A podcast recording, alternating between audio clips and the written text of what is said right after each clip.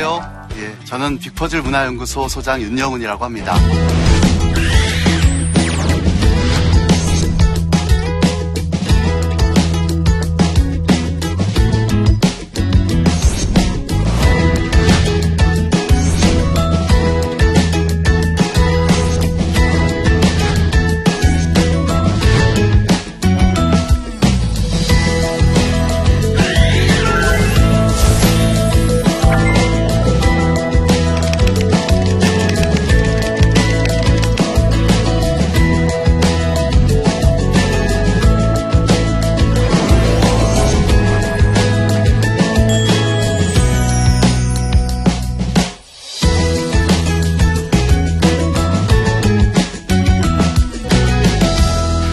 제가 하는 일은 기독교 세계관을 통해서 우리가 일반 문화들을 해석하고 또 기독교 콘텐츠를 만들어가는 일들을 재미있게 하고 있어요. 저 연구소는 홍대에 있고 또 홍대는 특별히 젊은 이들이 많이 모입니다. 그래서 요즘 젊은이들이 많이 어렵다고 하는데 우리가 문화를 통해서 우리 젊은이들의 새로운 길 이런 것들에 대해서 오늘 생각해 보려고 해요. 여러분 문화 좋아하십니까? 예, 영화도 좋아하시고 음악도 좋아하시고 드라마도 좋아하시고 사실 기독교가 지금까지 성장하는데도 문화적 요인도 참 많았습니다. 그러니까 옛날에 80년대만 하더라도요 세상의 문화가 별거 없었어요. 그래서 교회 가면 교회에서 더 많은 문화들을 즐길 수가 있었죠. 캠프도 있었고 문학의 밤도 있었습니다. 어, 심지어는 또 그때는 남녀공학도 없어서 남자 여자애들이 또 따로따로 학교에서 살았잖아요. 그러니까 자연스럽게 남녀가 만날 수 있는 공간이 어디였을까요? 그래서 예배당을 뭐라고 불렀는지 아세요? 연애당 잘하시네요. 젊은 사람이 맞히시네요. 연애당이라고도 불렀어요. 사실 제가 처음 교회 나갔을 때가 중학교 2학년 때입니다. 그때까지 교회를 안 나갔는데 제가 어떤 지역에 이제 제가 이사를 갔어요. 저희 집에 이제 새로 집에 옆에가 바로 교회가 있었는데 그 교회에서 저에게 전도를 온 거예요. 똑똑똑 문을 들고서 제가 나가보니까 아주 예쁜 여학생이 저에게 교회를 가자고 서 있는 거예요. 교회를 가야 되겠습니까? 말아야 되겠습니까? 가야죠. 그럼 어떻게 안 갑니까? 그때 절에서 샀으면 제가 스님 됐을 거예요. 그때 교회에서 와서 제가 이제 목사가 됐는데요. 사실 그때 이제 교회에 와서 제가 너무너무 교회가 좋았어요. 거기서 많은 것들이 있었는데 특별히 제가 지난 겨울에 했던 드라마 중에서 응답하라 1988이라는 드라마가 있습니다. 그 드라마에서 이런 대사가 있습니다. 골목은 시간만으로 친구를 만든다. 참 공감이 왔어요. 근데 오늘날 우리 세대의 많은 아이들은 과연 아파트가 시간만으로 친구를 만들 수 있을까요? 학원이 그럴 수 있을까? 저는 어떻게 보면 옛날에 그 교회가 저한테는 골목이었어요. 그러니까 주일날 한 번만 가는 게 아니라 언제든지 가면 그 교회에서 아이들이 함께 놀고 있었고 밤새도록 게임했습니다.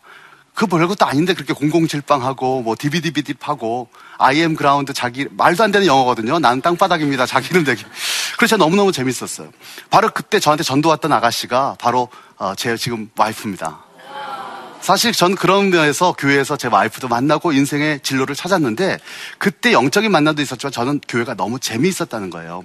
하지만 오늘날 교회의 문화는 상당히 많이 전환점에 서 습니다. 세상에 많은 문화의 홍수가 있고 아이들이 이제는 교회 문화보다는 일반 문화에 더 많이 쏠리게 되고 또 문화를 어떻게 우리가 접하고 비평해야 될지에 대한 기준도 잘 못 세우곤 합니다. 그래서 저희 연구소에서 많이 하는 일이지만 저는 문화 비평이라는 것이 단순히 문화의 순위를 매기는 행동이 아니라 문화를 더 풍성하게 누리고 또 우리가 복음을 위해서 그 문화를 활용할 수 있는 감각들을 배워가는 거라고 저는 생각합니다. 제가 오늘 주제는 길 위에서 자유롭게라고 하는 주제인데요. 여러분 그 지난 봄 노래를 많이 나왔는데요. 요즘 봄에 아주 인기 노래 중에 하나가 바로 벚꽃 엔딩이라는 노래가 있습니다. 아시나요? 예, 2012년에 나왔는데 좀비송이라고 불러요. 매년 그 봄만 되면 그 노래가 다시 회자되고 인기가 있거든요. 그래서 저는 우리나라를 상징하는 꽃이 사실은 개나리 진달래인데 어느 때부터 이 벚꽃이 어, 일본의 국가인데도 우리를 봄을 상징하는 꽃이 되어버렸습니다. 그래서 바로 노래의 힘이죠. 근데 이 벚꽃 엔딩이란 노래와 함께 제가 주목했던 한 노래가 있습니다. 그 노래는 바로 브로콜리 너마저라는 밴드가 부른 잔인한 4월이라는 노래예요. 대부분이 모르실 겁니다. 아, 근데 이 노래는 전 많은 공감이 갔는데 이 사실 잔인한 4월이라는 말은 T.S. 엘리엇의 황무지란 시에서 4월은 가장 잔인한 달이란 말을 하기도 했지만 전 이해할 수가 없었어요. 4월은 꽃이 피고 또 덥지도 않고 춥지도 않은 가장 아름다운 계절인데 왜 잔인하다고 할까라고 저는 생각을 했었습니다.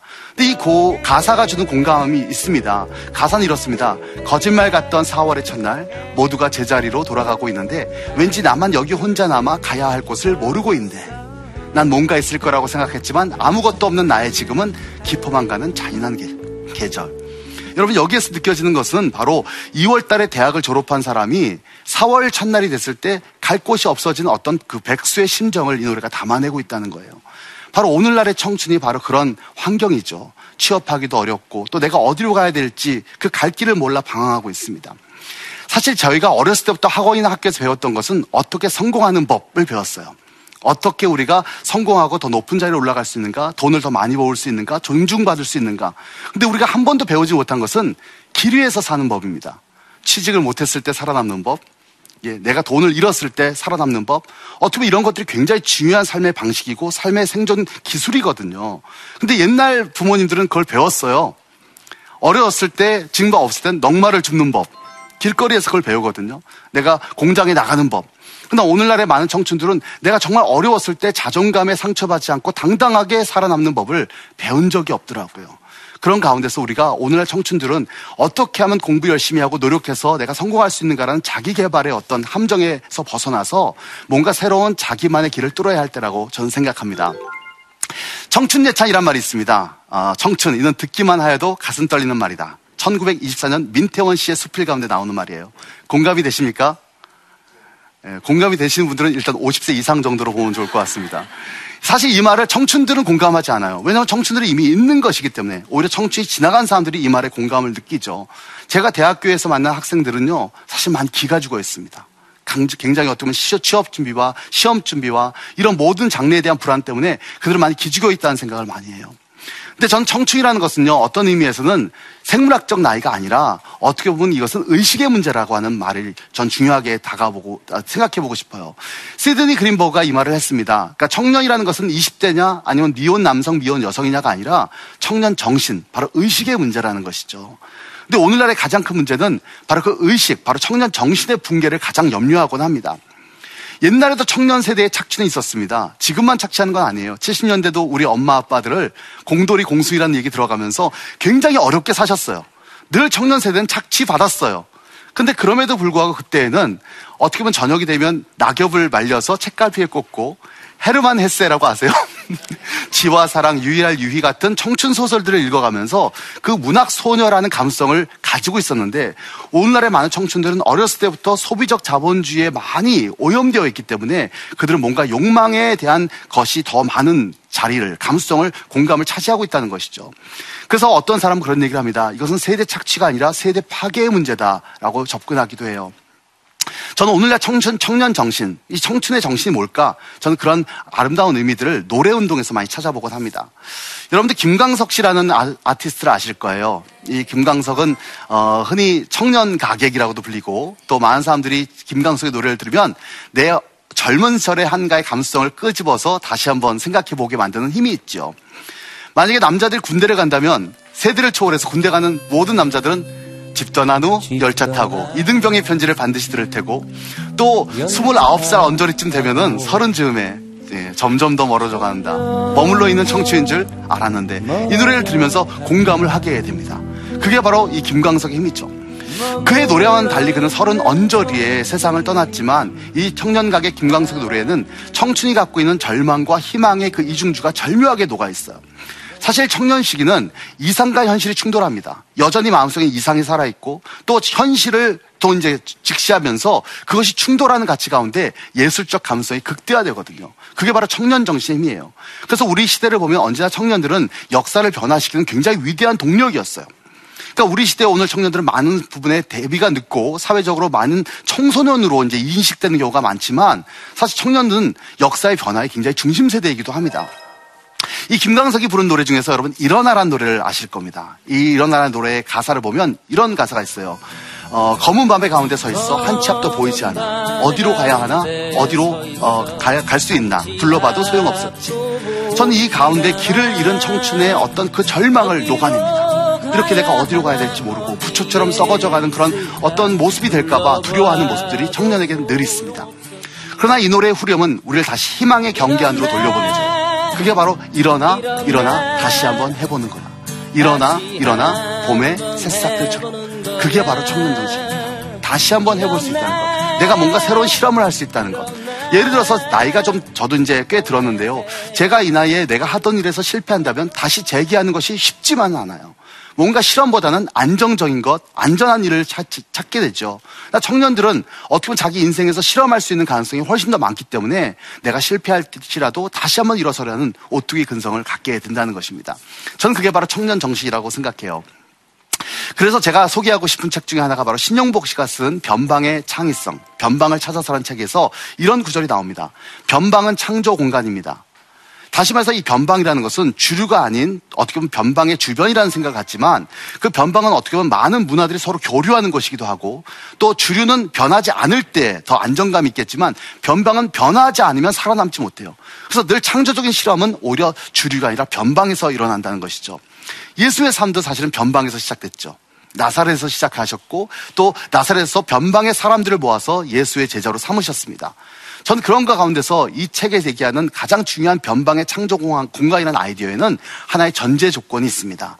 그 전제 조건은 바로 변방의 창조 공간이 되기 위해서는 컴플렉스가 없어야 한다라는 구절이에요. 다시 말해서 내가 변방에 있기 때문에 내가 주류를 부러워하고 그 주류가 되지 못한 것에 대해서 열등감을 갖는다면 변방은 절대로 창조 공간이 될 수 없고 오히려 거기에서 더 많은 어떤 갇혀 있는 문화적으로 갇혀갈 수 있다라는 위험성도 있습니다. 그래서 저는 여러분들이나 또는 많은 오늘날 청춘들이 어떻게 보면 내가 뭔가 성공하고 공부 열심히 해서 성공할 수 있는 길을 찾는 것이 아니라 새로운 자기가 원하는 삶에 대한 가치를 발견할 수 있는 그런 첫 번째 세대라는 생각을 해요. 흔히 밀레니얼 세대란 말이 있습니다. 밀레니얼 세대란 말이 오늘날 미국에서 많은 담론이 있는데요. 그 밀레니얼 세대는 1990년대 이후에 태어난 그런 세대, 1980년대 후반부터 90년대 태어난 세대인데요. 이 세대는 역사상 처음으로 아버지보다 못 사는 세대가 될 거란 얘기를 많이 해요. 그만큼 어떻게 보면 이 청년 세대가 어려운 것은 한국만의 문제는 아니라는 것이죠. 그렇다면 우리가 이 청년 세대 가운데 뭔가 창의적인 새로운 삶의 도전을 할 수 있는 그러한 어, 방향성들은 바로 제 자신 안에 있는 이야기들을 찾아내는 것이라고 생각해요. 전 창세기를 보면 그 비슷한 상황이 나옵니다. 창세기 12장에 보면 하나님께서 아브라함을 만나세요. 본토 친척 아버지의 집을 떠나 내가 내게 지시할 땅으로 가라 라고 말씀합니다. 근데 저는 이 구절 이전에 11장 마지막 부분에 있는 말에 좀 주목하고 싶어요. 그 11장 마지막에 이런 말이 나와요. 아버지, 바로 아브라함의 아버지도 데라가 갈대아우를 떠나서 가나안 땅으로 가고자 하다가 하란에 머물다가 거기에서 죽었다고 합니다. 그리고 나서 12장이 나오는 거예요. 다시 말해서 하나님께서 아브라함을 부른 장소는 갈대아우르가 아니라 하란이란 장소입니다. 그리고 그때 어떤 순간이었냐면 바로 아브라함에게는 많은 식솔들이 있었어요. 자기 형은 언제 일찍 죽었고 또 아버지가 믿고 따랐던 아버지가 죽었습니다. 졸지에 그는 가장이 됐고 이 순간에 내가 어디로 가야 될지 하란에서 갈대로 돌아가야 되나 내가 새로운 길로 가야 되나 여기에 머물러야 되나 그 갈등의 순간 가운데 그는 하나님 앞에 무릎을 꿇게 되고 그때 하나님의 임재를 경험했다는 것이죠. 그 하나님의 음성은 뭐냐면 바로 본토 친척 아베의 집을 떠나라는 것이었어요. 전 다시 말해서 새로운 몸을 위해서는 먼저 우리는 떠남에 대한 어떤 굉장히 중요한 도전이 필요하다는 것입니다. 그러고 보면 성경의 하나님은 유목민의 하나님인 것을 알 수 있어요. 성경의 하나님은 정착민의 하나님이었던 정착민의 정착민의 신앙이었던 가나안의 신앙을 경계하라고 말씀하셨고 그리고 오히려 아벨부터 다윗까지 이스라엘을 위대한 영웅은 전부 다 뭐였죠? 목동이었습니다. 사실 여기에는 굉장히 중요한 성서적인 코드가 있어요. 바로 우리가 원하는 삶은 정착해서 안정적으로 사는 것도 있겠지만 우리의 인생이 바로 끊임없이 우목하면서 새로운 지대를 경험하고 새로운 사람을 만나고 그 가운데서 내가 스스로 많은 부분 가운데 새로운 길을 창조해내는 그런 삶이 필요하다고 생각합니다. 하나의 위대한 책이 있는데 바로 이 책을 제가 소개하고 싶어요. 골목사장 분투기란 책이 있습니다. 제가 함께 일하는 귀한 동역자인 강도연 작가가 쓴 책인데요. 이 책은 어, 홍대 앞에서 카페하다 쫄딱 망한 이야기입니다. 원래 이분은 헤지펀드 매니저였고 뛰어난 경제학자입니다. 어느 날 자기의 삶 가운데 만족을 할 수가 없었어요. 그래서 그분은 홍대 앞에다가 카페 운동을 하겠다 생각하고 카페를 차렸습니다. 근데 결과는 1년 만에 쫄딱 망했어요. 그냥 1년 만에 쫄딱 망하고 끝난 게 아니라 그분은 그 1년 만에 망한 것을 자기의 이야기로 만들기 시작했어요. 내가 왜 망했을까? 그것을 분석하기 시작했습니다. 그리고 그 망할 수밖에 없었던 환경이 바로 이 홍대라고 하는 어, 지역에 있을 수밖에 없다는 것을 깨닫고는 거기서 그것을 책으로 쓰기 시작했어요. 그리고 이 책은 베스트셀러가 되었습니다. 그리고 이 책 이야기에서 제가 또 하나 더 주목했던 것은 여기서 끝나지 않고 그는 그렇다면 오늘날 많은 그런 카페가 망할 수밖에 없는 생태계 속에서도 여전히 지역에서 그 프랜차이즈가 아닌 카페로서 살아있는 좋은 카페들은 도대체 무엇일까라고 하는 호기심을 갖기 시작한 거예요. 그러고 서 두 번째 책을 썼는데 그게 바로 착하도 망하지 않아. 착해도 망하지 않아라는 책입니다. 제가 이 책을 저희 연구소에서 북콘서트를 했을 때 제 지인이 갑자기 저를 치면서 이렇게 말했습니다. 무슨 소리야? 착하면 망해. 라고 얘기하더라고요. 사실 이 책은요, 착하고 열심히 하면 성공할 수 있다라고 하는 그런 이상적인 얘기가 아니에요. 이 책의 진짜 주제는 네가 착해서 망한 줄 알아? 라는 거예요. 우린 망하고 난 다음에 내가 착해서 망했다라고 생각을 해요. 근데 내가 왜 망했을까요? 내 아이의 이야기가, 나만의 스토리가 없었기 때문에 망한 거라는 얘기죠. 이 책에서는 저자는 전국에 있는 많은 카페들을 돌아다닙니다. 그래서 그 카페가 어떻게 지역 생태계 안에서 정말 선하고 아름다운 열매를 맞으면서 꿋꿋하게 살아남아 있는지, 오히려 번성하고 있는지에 대한 그런 사례들을 조사해서 펼쳐가고 있어요. 저는 그 가운데서 저는 이 이야기 가운데 우리가 오늘날 살아야 될 가장 중요한 삶의 지혜를 배우곤 합니다. 바로 아브라함이 본토 친척 아비의 집을 떠나라는 것은요, 일상의 습관의 변화를 의미합니다.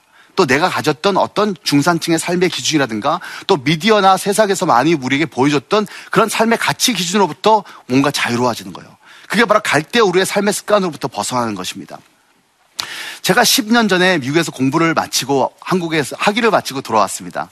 학위를 받고 왔을 때 제 꿈은 뭐였을까요?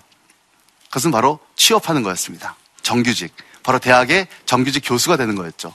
제가 취업을 했을까요? 못했을까요? 못했어요? 안 했다고 생각 안 하십니까? 예, 못했습니다. 그러니까 정규직 교수가 되는 것은 굉장히 어려워요. 그러다 보니까 굉장히 많은 삶의 고난도 있었고 힘든 여정도 있었지만 어느 순간 저는 이런 생각을 했어요. 내가 공부를 왜 했을까? 내가 왜 목사가 되었을까? 그것은 내가 어떻게 보면 취직을 하기 위해서 내가 어떤 기관에서 내가 소속되기 위해서가 아니었다는 것이죠. 내가 하고자 하는 것은 담론을 생산하는 것이고 학생들을 가르치는 것이고 복음을 전하는 것인데 그렇다면 이런 일들을 꼭 왜 학교라고 하는 그러한 선입견, 고정관념 속에 갇혀 있어야 될까라는 생각을 했어요. 사실 많은 사람들이 이렇게 생각합니다. 공부를 한다는 것은 순수한 어떤 동기예요. 근데 공부를 하기 위해서 우리가 어디로 가야 되죠? 학교를 가요. 그리고 공부를 한다는 것은 학위 과정을 마친다고 생각합니다. 소위 학교라는 영토에 영토화되고 학이라는 이름으로 코드화되어 있는 것을 벗어나서 순수한 자기의 배움. 사실 옛날에 많은 우리의 선조들은 그렇게 공부를 했거든요. 저는 그것이 바로 우리 시대에 우리 젊은이들이 배워야 될 가장 중요한 삶의 지혜라고 생각해요. 여기는 나이가 지긋하신 분도 있습니다.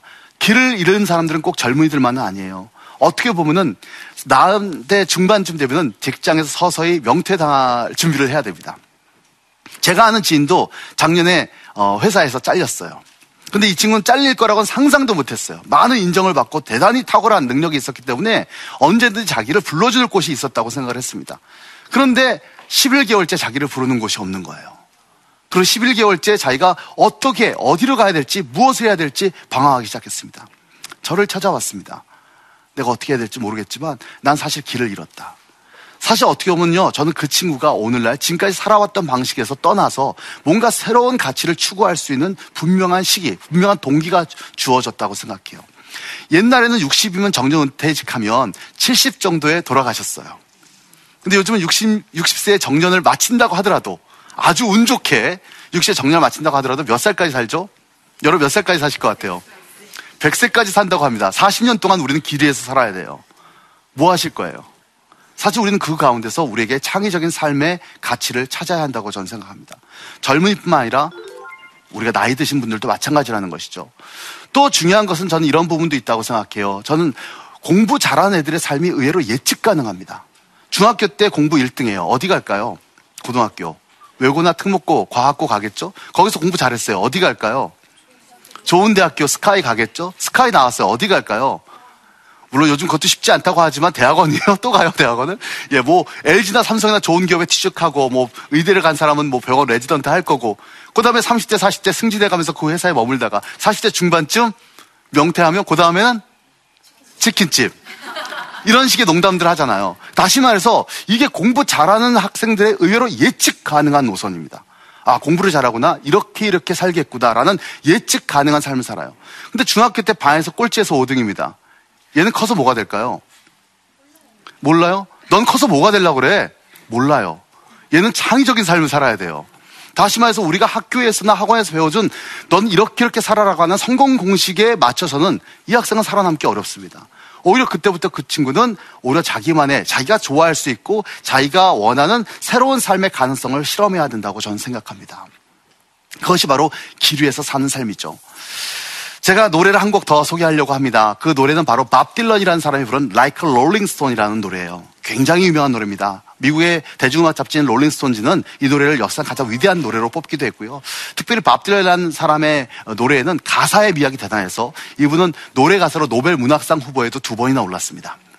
그분의 대표곡인 Like a Rolling Stone이라는 노래는 구르는 돌멩이처럼한 가사가 있는데 그 내용은 이렇습니다. 그러니까 1절에 보면은 어떤 잘 나가는 처자가 나와요.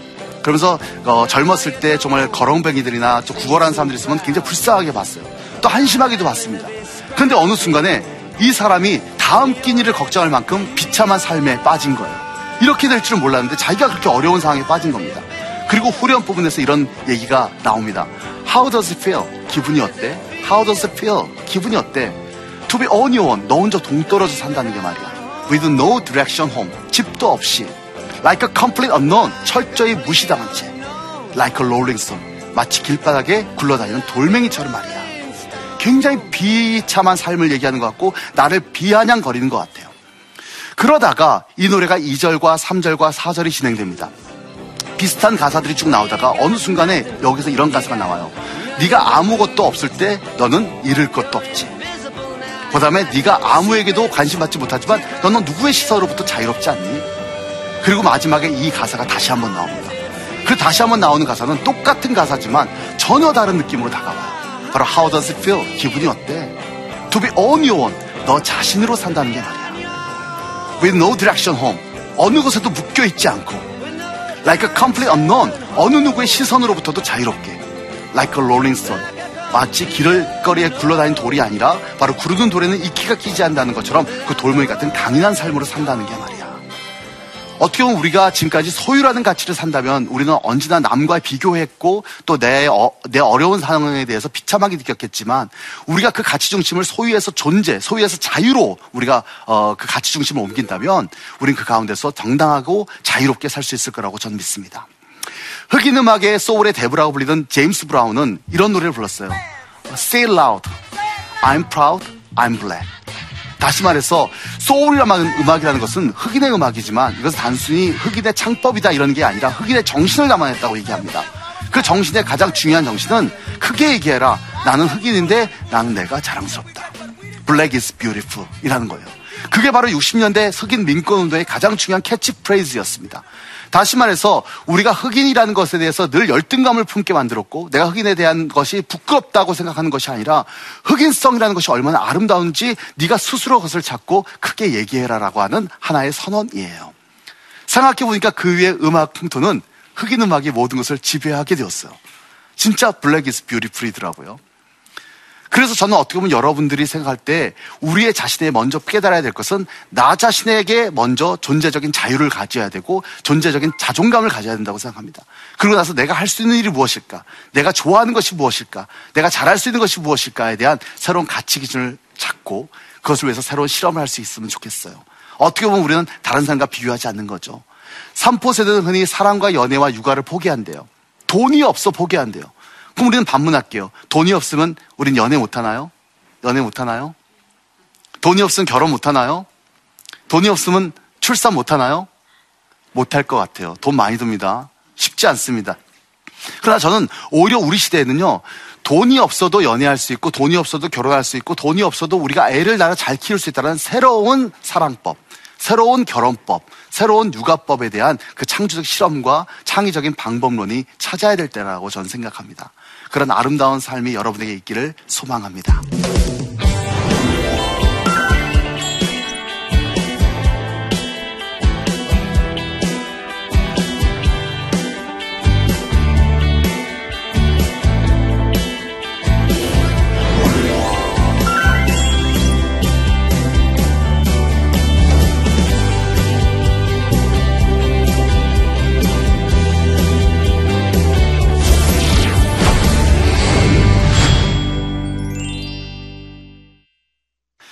제 강의를 듣고 또 질문을 좀 하셨는데요. 그 질문 가운데서 좀 몇 개를 우리가 좀 골라서 제가 좀 답변하면서 한번 함께 생각해 보도록 하겠습니다. 아, 첫 번째 질문인데요. 때로는 가요 음악을 통해서 내가 얼마나 행복한 사람인지 깨달을 때가 많은 청년입니다. 하지만 기성세대 분들은 세사 음악은 무조건 듣지 말라고 하시는데요. 크리스천은 무조건 CCM과 찬송가만 들어야 할까요? 라고 질문해 주셨어요. 어, 사실 요즘은 좀 진부한 질문일 수도 있습니다. 요즘 젊은이들은 이런 얘기 안 해도 알아서 잘 듣습니다. 사실 이런 부분 가운데서 우리는 많은 오해도 있었죠. 기독교 문화와 일반 문화를 많이 나누곤 했어요. 근데 폴 틸릭이라고 하는 유명한 신학자가 있습니다. 그분의 유명한 책 중에 문화신학이라는 책이 있는데 거기 핵심 문과 이런 말이 있어요. 종교는 모든 문화의 궁극적 관심이고 문화는 종교가 표현될 수 있는 형식이다라는 얘기를 했습니다. 무슨 얘기냐면 아무리 일반적인 세상 문화라고 할지라도 우리가 그것을 깊이 들여다보면 그 안에 종교적 관심이 들어있다는 거예요. 아직 복음은 없지만 종교적 관심. 내가 어디서 왔을까? 내가 무엇을 위해 살아야 되나? 내가 어디로 가는 걸까? 사실 이런 질문은 매우 종교적인 질문이라는 것이죠. 그래서 우리는 일반 문화를 들을 때에 그 일반 문화 속에서 종교적 질문을 찾을 수가 있습니다. 거기에는 많은 세상 사람들의 자기들의 고뇌와 질문이 담겨 있는 것이죠. 근데 아직은 답은 없어요. 답은 뭐가 할까요? 복음이 합니다. 그러니까 우리가 그 질문에 답을 할 수 있다라는 얘기죠. 그래서 저는 일반 음악을 통해서 우리가 많은 부분 가운데는 세상과 소통하는 법을 배울 수 있고 또 그 가운데 있는 종교적인 어떤 묵상들을 할 수 있다라고 생각합니다. 예, 마지막 질문이 있습니다. 자기만의 스토리를 만들기 두려워하는 청년들에게 한 말씀 해주신다면요. 어, 사실 이 얘기는 저도 두렵습니다. 사실 나만의 스토리를 만든다는 게 쉬운 것은 아니죠. 어, 제가 어떻게 보면 새로운 창의적 삶이라는 것이 기분은 참 좋아요. 많은 사람들이 그런 얘기를 합니다. 근데 당장 어디서부터 어떻게 시작해야 될지 사실 우리는 막막할 때가 많습니다. 전 아브라함이 그런 심정이었다고 생각해요. 본토 친척 아비의 집을 떠나 내가 내게 지시할 땅으로 가라. 근데 하나님께서 어디로 가라? 라고 말해주셨다면 참 좋았을 텐데 그냥 떠나라. 지시는 좀 해주겠다. 그렇게 말씀하셨거든요. 근데 아브라함은 그 동기가 중요했다고 생각해요. 동기를 가지고 뭔가 거기서 떠남이라고 하는 모험을 시작했죠. 어디로 갈지는 몰랐어요. 사실 어떻게 보면 청년들도 그런 어, 도전이 필요하다고 생각해요. 어떻게 보면 제가 말씀드리는 것은 이미 성공하고 있는데 그것을 버리고 하라는 얘기가 아니라 내가 진짜 어려운 상황에 빠져 있다. 내가 백수가 되었다. 취직이 안 됐다. 이런 상황에 빠졌을 때가 오히려 내가 새로운 실험을 할 수 있는 그런 삶의 동기라고 생각을 해요. 그 순간에 내가 어디로 가야 될지는 모르지만 하나님의 말씀은 언제나 미래적이죠. 그리고 언제나 그 약속은 오늘의 현재에 힘을 줍니다. 그래서 그 약속을 붙잡고 내가 어디로 가야 될지에 대한 하나님에 대한 말씀에 대한 순종함과 또 신뢰를 가지고 내가 한 발짝 한 발짝 새로운 길을 찾아 나가는 것이 중요해요. 긴 말씀 드려서 감사하고요. 여러분 삶 가운데 길 위에서 자유로운 아름다운 그러한 어, 기상들이 넘칠 수 있기를 바랍니다. 감사합니다.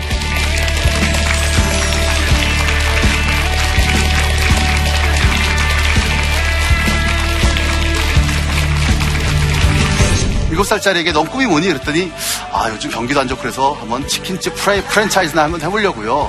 이렇게 얘기한다면 여러분 아 이쁘다 그러시겠습니까? 제가 오늘 여러분에게 만들 말할 얘기는 이 미래에 대한 얘기고 꿈에 대한 얘기인데요. 여러분들도 꿈을 가졌으면 좋겠습니다. 제가 아는 어떤 지인이 이렇게 얘기하셨습니다. 우리 애는 꿈이 없어요. 목사님 우리 애는 꿈이 없습니다. 어떻게 하면 꿈을 가질 수 있을까요? 저는 반대로 묻고 싶 어요. 그럼 어머님은 꿈은 뭡니까? 엄마는 꿈이 뭐야? 라고 애가 묻는다면 뭐라고 답하시겠어요? 당신의 인생에서 기쁨을 찾았습니까? 당신의 인생이 누군가에게 기쁨이 되었습니까?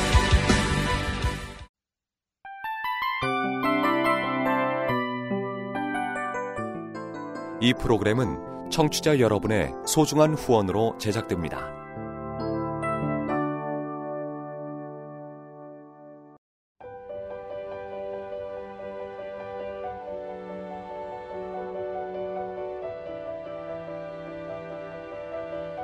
세상에는 수많은 교회들이 있지만 더 깊이 있는 말씀 강해를 찾기 위해 크기로만 교회를 선정하지 않습니다.